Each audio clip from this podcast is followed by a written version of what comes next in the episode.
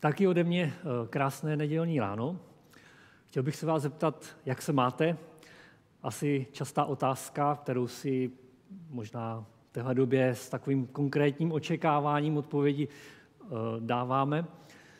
Možná bychom se mohli zeptat, jak se máte v době omezení a nouzového stavu, v době zákonů a nějakých různých omezení, vyhlášek. Kdybych měl využít název dnešního zamyšlení, kázání, tak bych se mohl zeptat, jak se máte pod zákonem, protože to téma dnešního zastavení je pod zákonem. Když minule začala uvádět, nebo v jednom minulém zhromáždění začala moderátorka uvádět naši sérii, která se jmenuje Morálka pod palbou, omylem řekla něco podobného, ale s trochu jiným významem. Řekla pod palbou morálky. A musím říct, že mě to eh, na první chvíli rozesmálo. Je to eh, pěkná změna nebo hezký přeřek nebo změna toho názvu, ale potom jsem si uvědomil, že i ten eh, název, který přinesl nějaký omyl, má svoji poselství a že není někdy až tak smíchu, protože někdy skutečně jsme pod palbou morálky. A možná i dnes, když budeme číst nějaká Ježíšová slova, která říká něco o tom, že Ježíš nepřišel nějaký zákon zrušit, ale naplnit, tak by se nám mohlo stát, že se dostaneme pod palbu nějakých morálních věcí, pod palbu morálku zákonu. E, jako kdybychom v tom slyšeli, nepřišel jsem vám pomoct, ale ještě vám víc naložit, abyste to měli ještě těžší a abyste toho měli ještě více. Tak já doufám, že tohle se nestane během dnešního kázání, přestože budeme mluvit o zákonech a o tom, jak žít pod zákonem. Tohle téma sebou přináší různé otázky. A tak například, jaký je význam zákonu? Jsou k nám něčemu dobré, anebo jsou dobré jenom pro ty, kteří je nějakým způsobem vydávají, kteří je prostě dávají ostatním? Berou nám zákony svobodu, nebo nám nějak pomáhají ke svobodnému životu? Máme se nechat něčím nebo nějakým zákonem omezit, anebo ne? Do jaké míry máme zákony poslouchat? Jak žít pod zákonem? To je to dnešní téma. Myslím, že těch otázek bychom vymysleli mnohem víc a zvláště v téhle době, kdy vznikají mnoho protiepidemických opatření, tak eh, na tož eh, prostě je to téma velice aktuální. Já neříkám, že dám odpovědi na tyhle otázky. Eh, ale než mě vypnete, tak mi dovolte vysvětlit proč. Jednak si myslím, že nelze zobecnit ty odpovědi. Pro různé zákony. V různých situacích, v různých režimech, v různými lidmi, pro různé lidi jsou zákony, prostě mají nějaký různý význam. Myslím také, že může být důležitější mluvit o jakémsi základu pro správné odpovědi, než o tom eh, konkrétním posuzování těch daných zákonů. A já mám na mysli dvě věci, které tvoří ten základ, o kterém bych chtěl dneska mluvit, a to je jedna věc je pochopit ten smysl, proč ty zákony vlastně jsou, k čemu jsou ty dané jednotlivé věci, které se zákony nazývají. A jaký je jejich konečný cíl a význam. A potom uvědomit si, a to je možná ještě zajímavější, takový vztah mezi tím zákonodárcem a zákonem. Co daný zákon říká o tom, který ten zákon vydal a jaký je vztah i vůči nám. Já dnes budu mluvit o zákonech, které dal Bůh eh, kdysi skrze Mojžíše Izraeli. Bylo to před zhruba tři a půl tisíci lety, když tenhle izraelský, malý izraelský národ byl vyváděný z eh, nějakého egyptského zajetí a otroctví. A tenhle příběh většina z nás známe. Věřím, že na tomhle konkrétním příkladu, eh, kdy Bůh dává zákony, budeme moct porozumět i něco pro náš vztah k zákonům, jednak k těm, které máme dnes v Bibli a božím zákonům, ale také k těm zákonům občanským, kterými se setkáváme v našem osobním životě. V tom textu budeme opět vycházet z Ježíšova kázání nahoře, jako v předchozích zamyšleních. A když to budeme číst, uslyšíme tam nějaké slova. A já jenom krátce řeknu, eh, co tam uslyšíme a malinko vysvětlím. Jednak se tam dočteme něco o božím zákonu a prorocích, a když budeme číst Boží zákon, tak rozumějme, že je to nějaký soubor příkazů, opatření, které Bůh daroval Izraeli, tomu národu právě v době, kdy ho odváděl z toho zajetí. A najdeme tam také slovo proroctví a proroctví to jsou v podstatě jakási boží zaslíbení a předpovědi o tom, co se má z boží vůle v tomhle světě stát v budoucnosti. Tahle proroctví, která jsou v Biblii, v tom zákoně, starém zákoně napsána, už se mnoha naplnila. Například v příchodu Ježíše Krista na zem, co se týče těch vánočních událostí, o kterých všichni víme. Ale mnoha proroctví čekají také ještě na své naplnění. E, to jsou ta, která mluví o Božím království, skutečné proměně téhle země a jeho života na ní. Tahle proroctví jsou spojena s druhým Ježíšovým příchodem, který bude slavný a mocný. Jsou to proroctví o konci utrpení, o konci zla a o nastolení spravedlnosti. A to je ta vize budoucnosti. A s tím souvisí druhý termín, který uslyšíme v tom textu, který budu číst, nebeské království. Nebeské království to je boží vize budoucnosti. My ho často máme spojené s něčím, čemu říkáme nebe. Ale tohle boží nebeské království není jenom nějaké neurčité, neurčitá jakási naděje, pláná naděje, která záplatuje díru naší nevědomosti o tom, co bude po smrti. Je to skutečné a reálné místo, cíl božího jednání, cíl božího stvoření. A tohle nebeské království začíná nějakým způsobem rašit už v tomhle životě mezi námi. Ježíš o tom mluví vždycky, když říká o tom, že je tady boží království mezi námi. A o tom eh, je potřeba takto přemýšlet.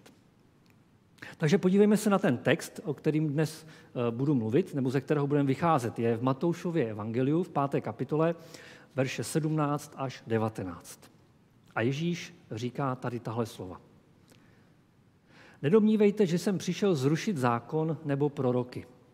Nepřišel jsem zrušit, nýbrž naplnit.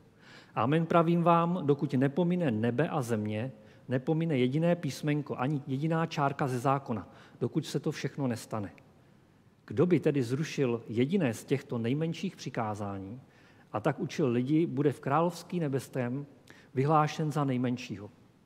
Kdo by je však zachovával, učil, ten bude v království nebeském vyhlášen velkým. Neboť vám pravím, nebude-li vaše spravedlnost o mnoho přesahovat spravedlnost zákonníků a farizeů, jistě nevejdete do království nebeského.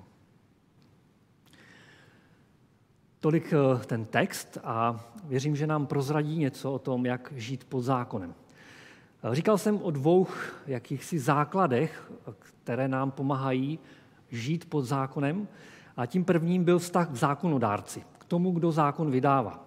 Asi budete souhlasit, když vyjádřím myšlenku, že naše ochota přijmout nějaké zákony nebo je respektovat, poslouchat, podřizovat se jim, dost výrazně souvisí s tím, jakou autoritou je pro nás ten, kdo ty zákony dává. Kým pro nás je. Pokud je to například nějaký král, vláda, která u nás nemá moc důvěru, budeme o to více bojovat s poslušností těmhle věcem. Naopak, pokud je to někdo, komu důvěřujeme, kdo je pro nás dobrý, problém se menší. Pro nás je to příklad eh, Izraele a eh, těch zákonů v čele se známým desaterem, který můžeme mít na mysli. Zákonodárcem je Bůh.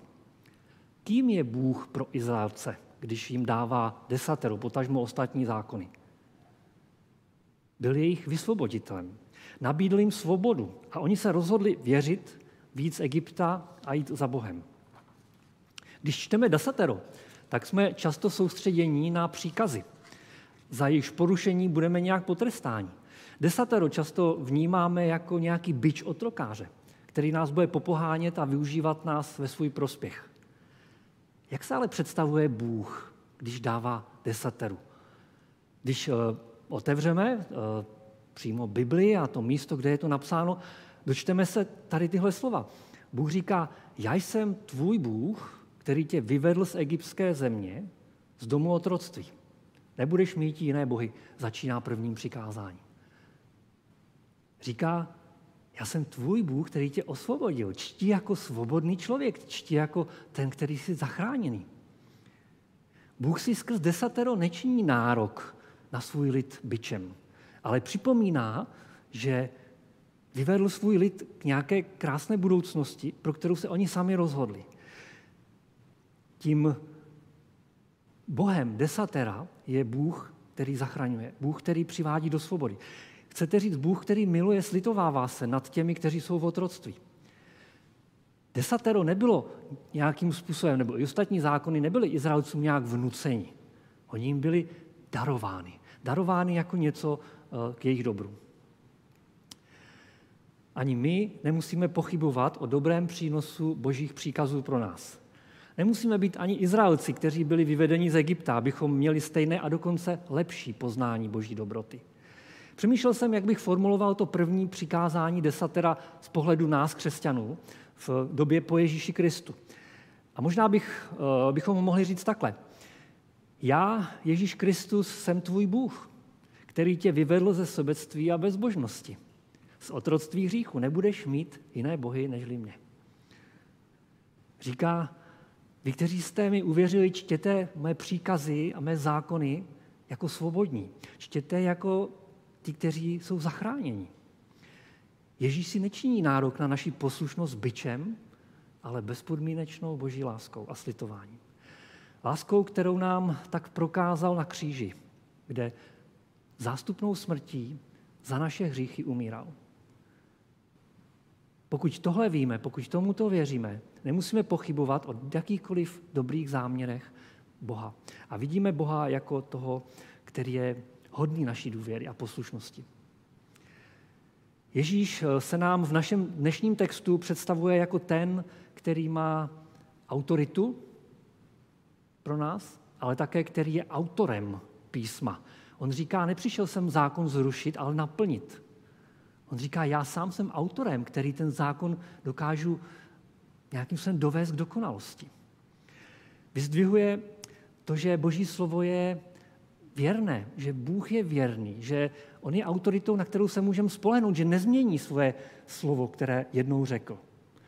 A tohle všechno nás ujišťuje o tom, že boží zákony i pro nás jsou dobré, protože pocházejí od dobrého autora, který všem prokázal lásku a kteří můžou všichni lidé důvěřovat.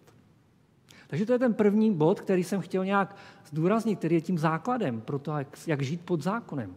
Ptejme se potom, jak dané zákony mají význam, nebo jaký mají vztah k autorovi, jakou autoritu má daný vydavatel, zákonodárce pro nás.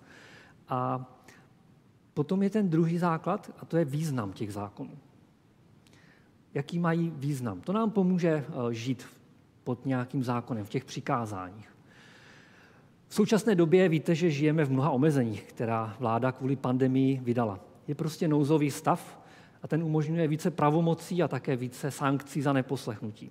Jak se vám žije pod zákonem? Eh, vidíte tahle omezení jako, nebo tyhle zákony jako omezení, nebo vidíte ještě nějaký jiný rozměr? Vidíte v něm něco pozitivního? Vidíte, že eh, tyhle eh, zákony nebo omezení, příkazy, které dostáváme, mají nějaký přínos pro naši život, pozitivní přínos pro náš život? Hledejme hlubší smysl pravidel a zákonů, a to těch lidských, ale také těch božích. Pokud ti pochopíme ten význam a jeho dlouhodobý cíl, bude to pomocné pro nás v tom, jak žít pod nějakým nařízením nebo pod něčím takovým. Jaká je role božího zákona, když zůstaneme u těch božích principů?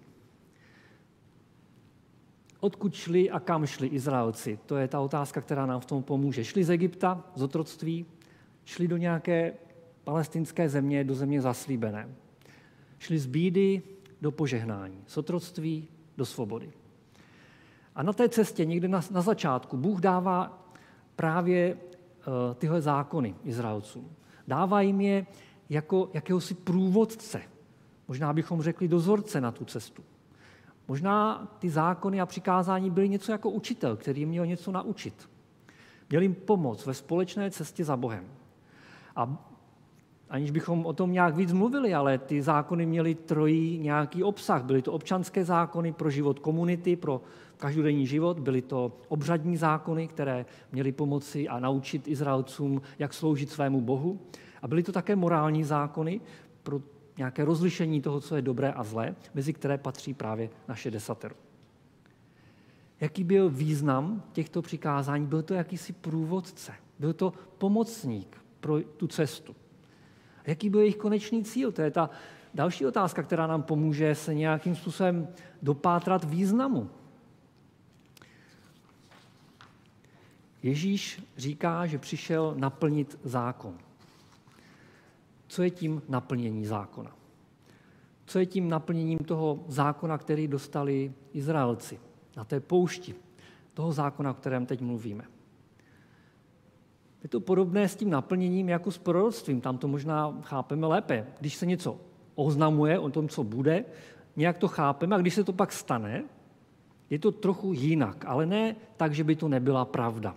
Prostě zpětně pochopíme lépe, jak to bylo myšleno, když to bylo řečeno dříve, než se to stalo. Například Ježíšovo narození. Bylo řečeno mnohem dříve, že se stane spoustu věcí, a teprve, když se Ježíš narodil, tak jsme uviděli, jak ta proroctví se naplnila a jak to teda bylo správně nutné pochopit. A podobně je to i se zákonem, který dostali Izraelci. Oni dostali něco. A Ježíš nám začíná vysvětlovat a ukazovat podstatu, ten smysl toho, k čemu to bylo dáno. Přišel ho naplnit. Začínáme chápat s Ježíšem, jak moc jsme to nechápali, když to řeknu ještě jinak. Jak moc jsme se vzpouzeli možná něčemu, co je dobré. Jak moc jsme přišli o to, když jsme to neposlechli. Jak moc jsme se mýlili v tom, pokud bychom odmítali to, co Bůh chtěl. To by byly slova Izraelců, kteří by to dnes možná takto řekli. Ježíš říká, že přišel naplnit každý aspekt zákona, jak ten morální, tak ten občanský, tak ten obřadní. Eh, hezky o tom mluví autor listu Židům, který říká, že v tom zákoně, kterém tehdy Izraelci dostali, je pouze náznak budoucího dobra, ne sama jeho skutečnost. Proto stále stejné oběti, které byly přinášeny skrze ten zákon, každoročně znovu a znovu nemohli nikdy dokonale učistit ty, kteří s ním přicházejí. Ježíš ale zákon naplnil. Kristus přinesl za hřích jedinou oběť, na věky usedl po boží pravici a hledí vstříc tomu, až mu budou nepřátelé dány pod nož jeho trůnu. Tak jednou obětí navždy přivedl k dokonalosti ty, které posvěcuje. Když Ježíš mluví o tom, že naplnil zákon, říká, že on sám je tím naplněním toho zákona. Že všechny ty věci, které tehdy Izraelci dostali, slyšeli, které měli konat, měli vést k tomu, aby více poznali Boha a v konečném důsledku, aby poznali svého spasitele a zachránce Ježíše. On je tím naplněním zákona. Zákony nás mají vést k poznání Boha. A pokud to takto nechápeme, eh, potřebujeme eh, se nad tím více zamyslet. Ježíš zdůrazňuje, že je naplněním zákona. A to znamená také to, že celé písmo a proroci nepomine a ani jediná jeho čárka. Eh, on říká, že jestliže věříme Ježíši, budeme věřit i Bibli. Pravda starého zákona se díky evangeliu Ježíši jak si odhaluje a stává se nám jasnější. Nedá se říct, že nic z toho, co bylo dříve řečeno, by neplatilo. Jenom to nějak nabývá na důležitosti a na nějaké jasnosti pochopení. Tajemství je odkrýváno. A proto tu máme druhou část Bible, Nový zákon, to, co čteme většinou my, křesťané dnes. Tento nový zákon nám říká, jak máme žít s Bohem. Co cílem tohohle zákona je úplně stejný, ten cíl je úplně stejný jako cíl starého zákona. Ten cíl je, abychom lépe poznali Boha. A proto nás nabádá k poslušnosti. Kdo by tedy zrušil jediné z těch nejmenších přikázání a tak učil lidi, bude v království nebeském vyhlášen za nejmenšího. Kdo by je však zachovával a učil, ten bude v království nebeském vyhlášen velkým. Pravda je ta, že když čteme Boží slovo nebo nějaké přikázání, zákony, jsme často konfrontováni s něčím, co je jinak v našem životě. Jsme, jinak řečeno, usvědčováni eh, s tím, že je něco špatně. A naše přirozenost je to nějakým způsobem racionalizovat, vysvětlovat, obcházet. A proto zde Ježíš varuje před tím, abychom eh, nepominuli ani čárku, abychom neuhnuli z toho, co Bůh říká, ani na kousek. Protože to je špatně. Jsou tedy eh, dva nějaké základy, které můžeme položit, když se díváme na to, jak žít pod zákonem. Je to náš vztah k autorovi, kým je pro nás ten zákonodárce, pokud se bavíme o Bohu, o Bibli, kým je pro nás Bůh a to, co je psáno v Bibli. A pak je to to pochopení toho, jaký význam a jaký hlavní konečný cíl mají ty věci, o kterých Bůh nebo Ježíš mluví. Jak tedy reagujeme, jak tedy žijeme pod zákonem? Téma, které souvisí často s morálkou a s etikou, s autoritou, vůči které se stavíme. Můžeme jednat podle zákona, ale ne vždycky je to morální. To víme. Je to typické i v dnešní době. Vidíme to. Můžeme se dokonce snažit využít zákonů, které jsou u nás dány, k nějakému ospravedlňování nemorálních a neetických jednání. Vždyť jsem zákon neporušil, tak co? Co je na tom špatně? Už jsme se s tím setkali v naší společnosti, s podobným argumentem, s podobným ospravedlňováním. Ale člověk eh, to nějak cítí, lidé to nějak cítí, že i když zákonně to je v pořádku, tak nějak je to jinak špatně, že něco v pořádku není. Můžou být věci podle zákona, ale podle, zákona, ale podle svědomí před Bohem nejsou v pořádku. Jeden z přístupů, který, eh, kterým se vypořádáváme s životem pod, zákona, pod zákonem, je, že máme tendenci zákony úplně vyrušit. Prostě pokud vnímáme zákony a to jako byč, který je nám nepřátelský, tak se snažíme tady tyhle věci dát pryč. Vydáváme se na cestu eh, zápasu se zákonem, ignorace zákonem. Ignorujeme autority a moc, kterou zákon vydávala. Což je nebezpečné v případě, že jde, eh, zvláště v případě, že jde o Boha a o jeho slovo. Přemýšlejme o tom. Zákon byl vydán po tom, co Bůh vysvobodil svůj lid. Boží motivace vydávání zákonu není nám přitížit a uškodit, ale přinést větší svobodu a dobro. Otázka, jestli to tak je vždycky v těch občanských zákonech, o tom dnes nechci nějakým způsobem spekulovat.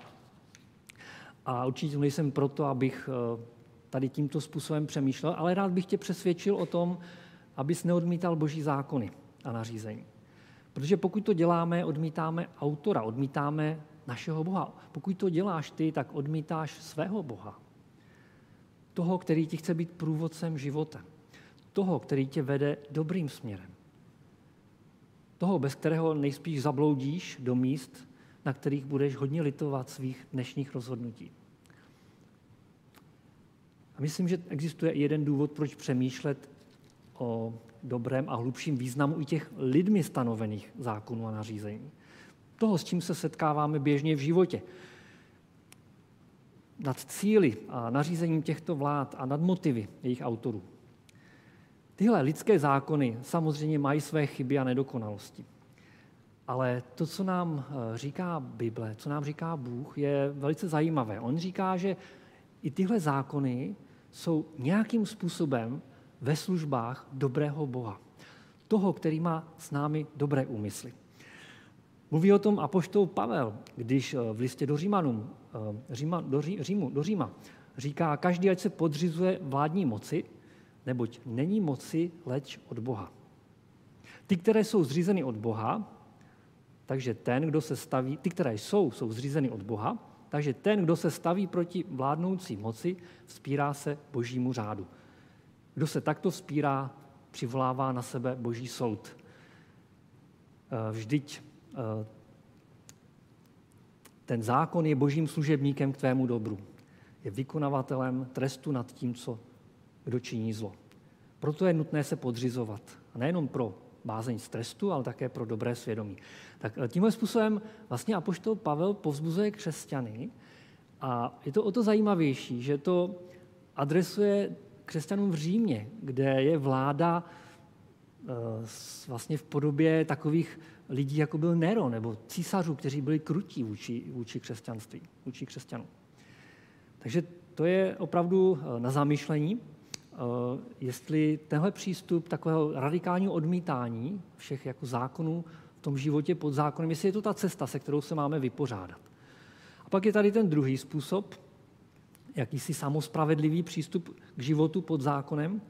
A s tím zápasili a takový vyznávali oni farizeové a zákonníci, o kterých jsme dnes trochu četli. Eh, ten měli ty měli trochu opačný problém, zatímco my máme tendenci zákony vyrušit a spíše jim dát pryč, protože jsou nám nepříjemné, tak tihle ti náboženští vůdcové eh, spíš chtěli, aby se co nejvíc zachovali, aby možná ještě více vykvetli, protože měli strach z toho, že by nějakým způsobem mohli být zrušeny. Pro ně znamenali spravedlnost. Pro ně znamenali tyhle příkazy uh, nějakým způsobem očistu jejich svědomí.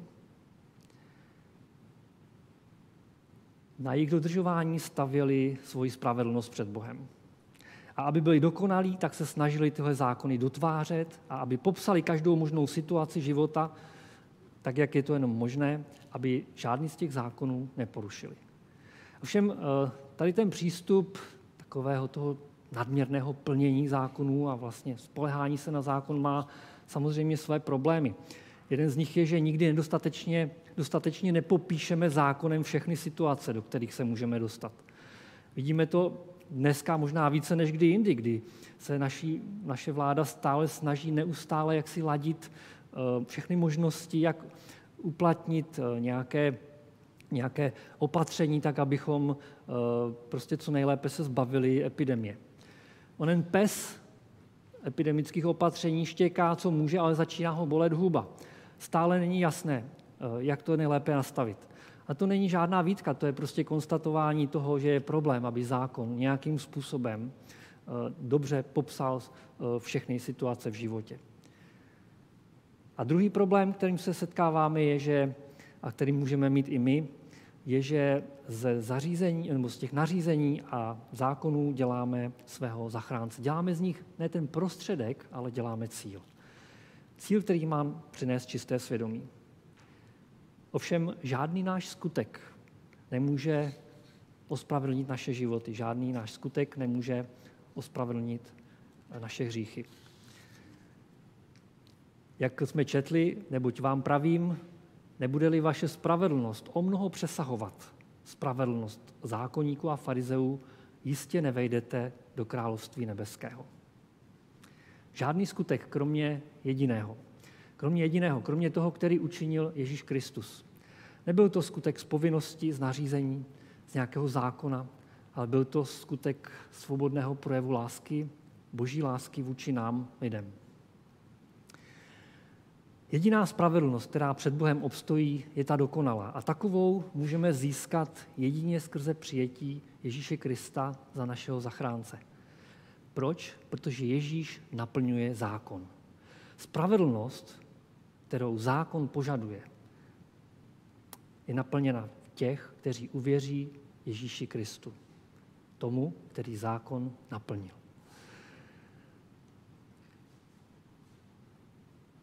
Jak žít pod zákonem v ových extrémech? Eh, na jedné straně nás to táhne k ignoraci a k boji proti zákonům, na druhé straně možná k nějakému až fanatickému dodržování zákona, abychom se eh, ospravedlnili jak žít pod zákonem. Žít vůbec pod zákonem eh, je překvapivá odpověď, kterou nám Ježíš dává. A přímo jsme to nečetli, ale je to odpověď, která říká, ano, žijeme pod zákonem, ale pod jiným zákonem. Pod zákonem svobody. Zákon, který nám skrze Kristu, eh, zákon, který nám v Kristu Bůh jakýmsi způsobem vkládá do, do našeho srdce. Zákon, který není vepsaný na ty desky, kamenné desky, jako to bylo u Mojžíše, ale zákon, který je vepsaný Bohem samotným do našeho srdce, který se bude řídit jeho touhou, boží touhou, po životě podle jeho hodnot a podle jeho standardu. Zákon svobody, který nám umožňuje žít ve svobodě, eh, i když žijeme pod zákonem. Pod zákonem omezením eh, věcí, které jsou vnější. Eh, dovolte, abych na závěr přečetl bez nějakého většího komentáře už to, co o tomto životě říká apoštol Pavel v jednom ze svých listů. On říká tady toto. Popisuje svůj život, popisuje svůj zápas o svobodu, popisuje svůj život pod zákonem a ukazuje tu cestu, kterou je Ježíš Kristus. Snad i pro vás to bude dnes jakýmsi povzbuzením a inspirací. Objevuji tedy takový zákon, říká poštol Pavel. Když však mám ve své nejvnitřnější, eh, tak, pardon, když chci činit dobro, mám v dosahu jen zlo. Ve své nejvnitřnější bytosti. S radostí souhlasím se zákonem božím. Když však mám jednat, pozoruji, že jiný zákon vede boj proti zákonu, kterýmu se podřizuje má mysl a činí mě zajacem zákona hříchu, kterému se podřizují moje údy. Jak ubohý jsem člověk. Kdo mě vysvobodí z tohoto těla smrti? Jedině Bohu buď dík skrze Ježíše Krista, Pána našeho. A tak tentýž já sloužím svou myslí zákonu božímu, ale svým jednáním zákonu hříchu. A teď mluví o, té, o, té, o tom zákoně svobody, o, tom, o té změně, když vlastně vydáme svoje životy Pánu Bohu. Nyní však není žádného odsouzení pro ty, kteří jsou v Kristu Ježíši, neboť zákon ducha, který vede k životu v Kristu Ježíši, osvobodil tě od zákonu hříchu a smrti. Bůh učinil to, co bylo zákonu nemožné pro lidskou slabost. Jako oběť za hřích poslal svého vlastního syna v těle, jako má hříšný člověk, aby na lidském těle odsoudil hřích, aby tak spravedlnost požadovaná zákonem byla naplněna v nás, kteří se neřídíme svou vůlí, nýbrž vůlí ducha. Ti, kdo dělají jen to, co sami chtějí, tíhnou k tomu, co je tělesné. Ti, kdo se dají vést duchem, tíhnou k tomu, co je duchovní. Dá se vést sobectvím, znamená smrt. Dát se vést duchem je život a pokoj. A poštol Jakub říká jinými slovy, žijte tak, jakože máte být souzení zákonem svobody. A to je ta uh, moje pozvánka do toho nového života pod zákonem. Je to život pod zákonem svobody, život pod autoritou Ježíše Krista, pod jeho vedením. Vedením, ve kterém ho poznáme. A on přináší tu svobodu vidět jeho instrukce, jeho, jeho zákony, jeho příkazy jako úžasnou příležitost. A on také nám přináší svobodu, abychom v tom životě světském, v tom životě občanském, který nás nějakým způsobem svazuje svými zákony, měli tu svobodu. Svobodu nějakým způsobem jít a upřednostnit boží vůli, ale také svobodu poslechnout ty zákony. A někdy si říkám, co je větší svoboda. Vzepřít se anebo poslechnout. Co myslíte? Můžeme o tom přemýšlet i v některých dalších společných zamyšlení. Děkuji vám za pozornost.